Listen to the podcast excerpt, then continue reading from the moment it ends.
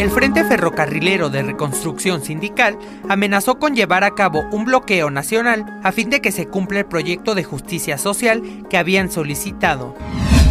La mañana de este martes se registró un sismo de magnitud 4.8 en Acapulco Guerrero, sin reportarse daños, de acuerdo con el Servicio Sismológico Nacional. El gobernador de Jalisco, Enrique Alfaro, anunció que tras realizarse una prueba dio positivo a COVID-19, por lo que deberá trabajar a la distancia. El Frente Frío número 34 mantendrá el evento de norte. Asimismo, seguirán las lluvias y chubascos en la península de Yucatán, así como en el norte y occidente del país.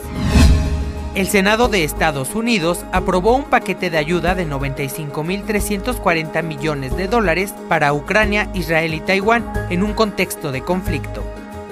Consulta estas y otras noticias en www.unotv.com.